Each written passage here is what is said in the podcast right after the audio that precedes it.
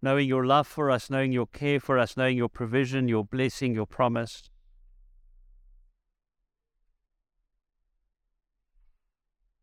And we ask, Lord, that as we stand before you, that we would that we would be aware of your presence. And so, Lord, we pray that you would use this time to touch our lives, to transform our lives. Father, help us to just know you deeply. Help us to know your peace. Help us to know your mercy and your goodness like now. Lord, I pray for everyone who's standing, Lord, that you would just touch their lives. Help them to release that burden unto you and to trust you with their lives. We honor you, we praise you, and we glorify you, Lord. And we pray now in the mighty name of Jesus. In Jesus' name, amen. So something very profound happened here on Friday morning.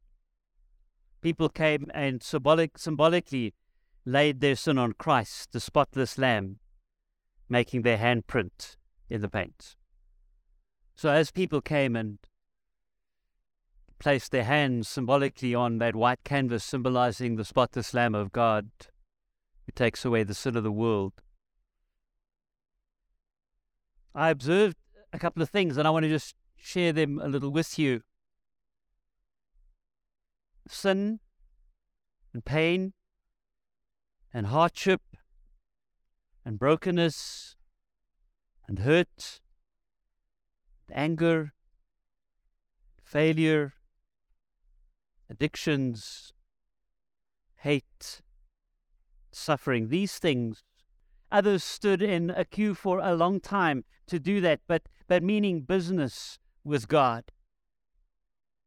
And every, every handprint that you see there meant something very unique to each person. But they all laid on the one, the one Savior. Some try to make sure their, their handprint didn't touch someone else's handprints, but many overlap because the reality is our sin touches other people's sin. But all of your sin are forgiven. The price for every one of them is paid for. It is finished, says Jesus as he hung on the cross. But that was Friday. And today is resurrection. And because Jesus not only paid the price for your sins and mine, but when Father God raised him from the dead, he was dead and now isn't. Everything changed. Because Jesus was raised from the dead, the price for our sin is not only paid for, but its power is broken. Because in a sense, we die with Christ our sin is paid for, and we rise with Him alive and alive forever. And the forgiveness we experience is, is a new story that God writes with our lives. He rewrites our stories. You see, forgiven people live differently. Condemned, condemned in our sin, but as our sins and our, our, our old lives are laid on, uh, on him, all our iniquity and all our sin is gone, and we now have a new story. Our stories are rewritten, and our history and history in the making is altered because of him. You see, our lives were literally heading in one direction, and now they're heading in the opposite, different direction. Our Lord's death on the cross makes that rewrite possible. Let me say that again. Jesus' death on the cross makes a rewrite possible, but his resurrection make, make but his resurrection makes the change mandatory. It's been Saturday, and now it's Sunday. Jesus' resurrection brings something different. And as a forgiven people, if we are in Christ, then we have died with him and are resurrected with him. If you're in Jesus, everything is possible. The old is gone, the old direction has changed into a new direction, and we are alive. And there is a new story of your life written by God. In 2004, Natasha Bedingfield sang a song titled Unwritten. And as Jean said this morning, she comes very close to expressing what it means to rewrite or have a rewrite of your life, except that she relies on her own strength and her own abilities. Feel the rain on your sing on your skin. No one else can feel it for you. Only you can let it in. No one else, no one else can speak the words on your lips. Drench yourself in words unspoken. Live your life with arms wide open. Today is where your book begins. The rest is still unwritten. The rest is still unwritten.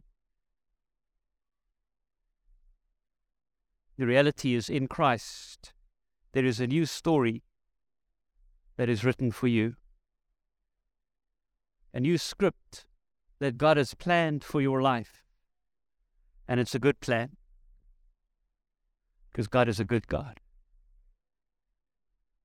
And it's a plan that God has, has scripted for your life since before you were born. Now, you may have gone off track, you may have gone off script and done your own thing. But the cross makes it possible to get back on script again. Because of the resurrection of Jesus, because Jesus was dead and is alive again. Because we are dead in our sin, we are alive in Christ, and so there is a life in front of us. My favorite, my life verse in the whole of Scripture is 2 Corinthians 5:17. Therefore, if anyone is in Christ, the new creation has come, the old is gone, the new is here. You see, if you're in Christ, you are a new creation. You are completely new. As a people who are forgiven, we're given a new life and a new story to live. But the reality is, we have the choice to live that story or not, or to remain stuck in our old story. The new story is possible. The old story can be ended and its power broken if we're in Christ. But I want to suggest that there are some things that will that will happen in our new story. The reality is you will still be faced with a past. You can choose to deny your past and allow its hold that it may have over you to continue, or you can acknowledge it and choose to accept and receive the forgiveness that Christ brings. And that's one of the reasons why we did something practical and tangible on Friday morning. As we placed our sin on Christ and receive His forgiveness. You see, our past doesn't just disappear, but its consequences or its its eternal consequences are dealt with by Christ. Earthly consequences may remain. So you'll still be faced with your past, but it's a past that is forgiven and whose power is broken. Secondly, you will probably be accused. The devil is known as the accuser of God's people. You can be you you can you can choose to be knocked down by the accusations about your life, some of which may in fact be true, or you can stand as a redeemed person and say that I'm forgiven and I can live this new life that God has given me. Let me say that again. You can fall as a broken, unforgiven person, or you can stand up as one whose life has been redeemed because Jesus has paid the price for your sin and stand up and say, I have been forgiven. There's another type of accusation that comes. It's the accusation that runs in our heads, that tape that is played over and over and over again. That, that internal recording that says, You're useless. You're a terrible person. You don't deserve to be loved. You're no good. You, you, you. And friends, that that tape that we play in our heads over and over again will drive us to a place where we forget that we are forgiven. unless we actually stop it. And the only way to stop it was to would be to confess with your mouth that Jesus is Lord and to receive the forgiveness that He gives. Keep confessing over your life that God is good and that Jesus loves you and you are forgiven. It's interesting that Paul, in writing to the Romans, says this in Romans 12 Don't live the way this world lives. Let your way of thinking be completely changed. Then you'll be able to test what God wants for you, and you'll be able to agree that what He wants is right. His plan is good and pleasing and perfect. But, friends, the reality is while we play that old tape that says you're useless, you're not worthy of God's love, you're not worthy of anybody's love, look, look how terrible you are, look how you mess up. If we keep allowing that tape to play, we will never experience. And that's why Paul says, be renewed in your thinking. And so confess over your own life. Say to yourself and say to God and say to the devil, I'm forgiven. I'm loved by God. He cares for me. As an aside, Romans 12:2 also reminds us that, like social media, not every thought that goes through your mind is true. You know that not all social media is true. What did somebody say this week? I'm glad April Fool's Day is over because now we can rem- now we can trust everything that we see on social media. but in the same way, some of the thoughts that run through our heads cannot be trusted. The devil continues to lie to you and cause you to believe that lie. And you have to change it and allow God to work in your life by keep saying by keep on saying to yourself keeping on saying to yourself, I'm loved by God. God is good. He cares for me. I'm forgiven. I can be different. I don't have to live this old life. I'm not stuck in the past. Don't believe that old tape. We will also face temptations. And the greatest temptation that we face is to go back to the old story. In the next few weeks, we're going to be looking at some of the resurrection appearances of Jesus. And what one of the first things that Peter does, let's go fishing, goes back to his old life. The greatest temptation you and I will be faced with is to go back to the old story instead of living the new.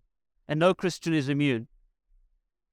But in Christ, we have the strength to st- stand firm because there is a hope of a future for you and for me. God is good. Jesus loves you, and you can stand firm in Him. Also, we will face difficulties. That's what that's that's the life we live in. That's what Jesus says about this. And anyone who says, you know, all you need to do is is is confess it and tell Jesus everything is good and life will be easy is lying. Listen to what Jesus says in John 16 33. I've told you these things so that you may have peace because of me. In this world you will have trouble, but be encouraged. I have won the battle over the world. Just because Jesus is alive does not mean that life is just going to be easy and simple and without issues. But because Jesus is alive, he breaks the power of sin and death in our lives, and we can live differently, even in the face and in the middle of when things are tough. Even when it feels like our world is falling apart, we sit at the bedside of a sick dad. We can know that God is with us. It's been the truth for people, including God's people, since the beginning of time. But we can choose to trust God because He is good. God is good. Jesus loves you, and Jesus will be with you in the midst of any struggles you face. Lastly, you will or we will experience God's blessings and provision. You see, because Jesus is alive, He's not stuck in a tomb somewhere. He's alive and at work in your life and in mine, and He promises to help us in the midst of difficulties and struggles. He promises to help us to, to make the changes that we need to make in our lives every day. He promises to help us stop that tape that plays in our minds. But He also promises to provide and care for us. God is good. Jesus loves you. And God will help and provide for you. A danger, however, is that we believe that forgiveness is our right and our due, or that we could earn it or repay it. Easter reminds us that what Jesus did on a cross for us did not come cheaply. It came at a great price, but it is a gift that we cannot earn and we don't deserve. Jesus simply offers you a new life, a new story, a new rewrite. In fact, if you allow Jesus to, to work in your life, He will write the story of your life according to His plan that He had from the very beginning.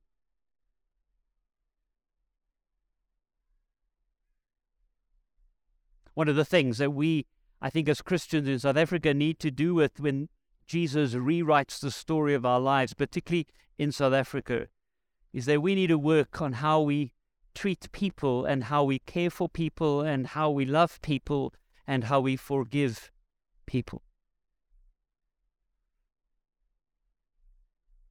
It would seem to me as I watch the news or read the news that political parties are hell bent on driving divisions between people. People of cl- different classes, people of different colors, people of different languages, people who live in different places. But as I read scripture, I see that what Jesus does in a resurrected people, a people who are new in Him, is to rewrite a story that is not that. That is a place he rewrites a story of a nation that can be different. And it starts with you and I, the way we treat people, and the way we speak to people, and the way we forgive people. This week we have journeyed to the cross with Jesus, and we've looked at the hate and the evil and the betrayal that he experienced. And now we need to face those things in our own lives and our own society. Remember that Jesus has forgiven you and has forgiven me.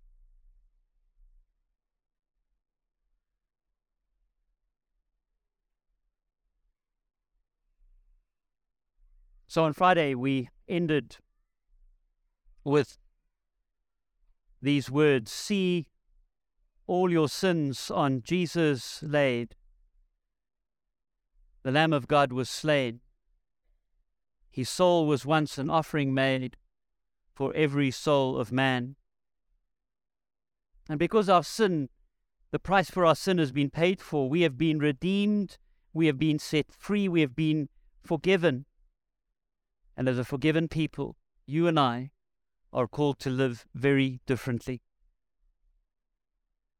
The danger of great experiences, like many of us have had this Easter weekend, is that we cherish them and we enjoy them. And every, come, every time we come to church, we see that, that artwork somewhere in the building and we say, I was there, that's my hand. But the reality is that Jesus' resurrection calls us because we are forgiven to live differently and to be different. As a forgiven people, we are free to love free to serve, free to give, free to be. We are Christ's witnesses.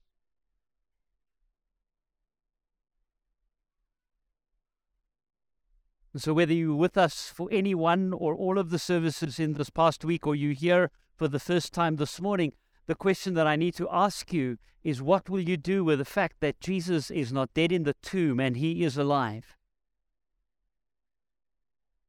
And the fact that he's alive demands that we live differently?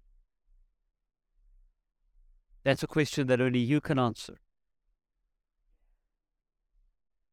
It's a question that I invite you to think about in a moment as we come and share in communion.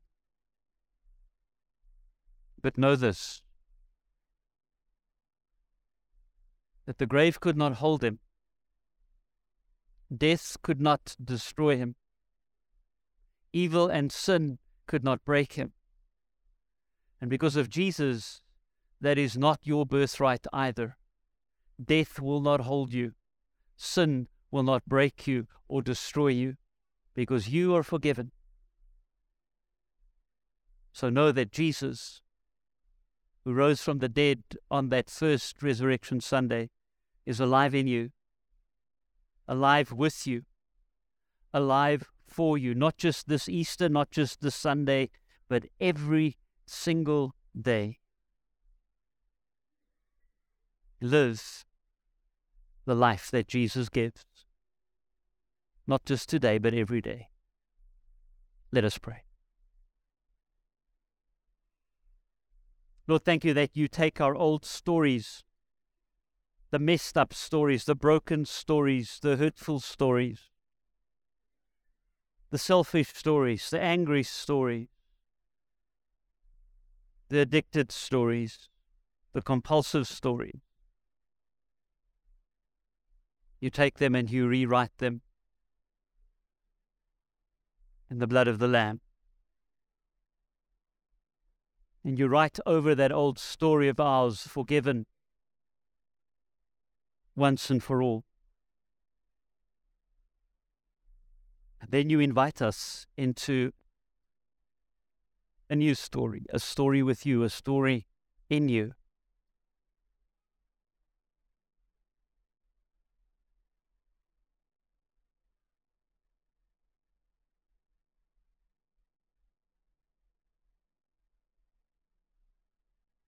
Help us to allow you to rewrite our stories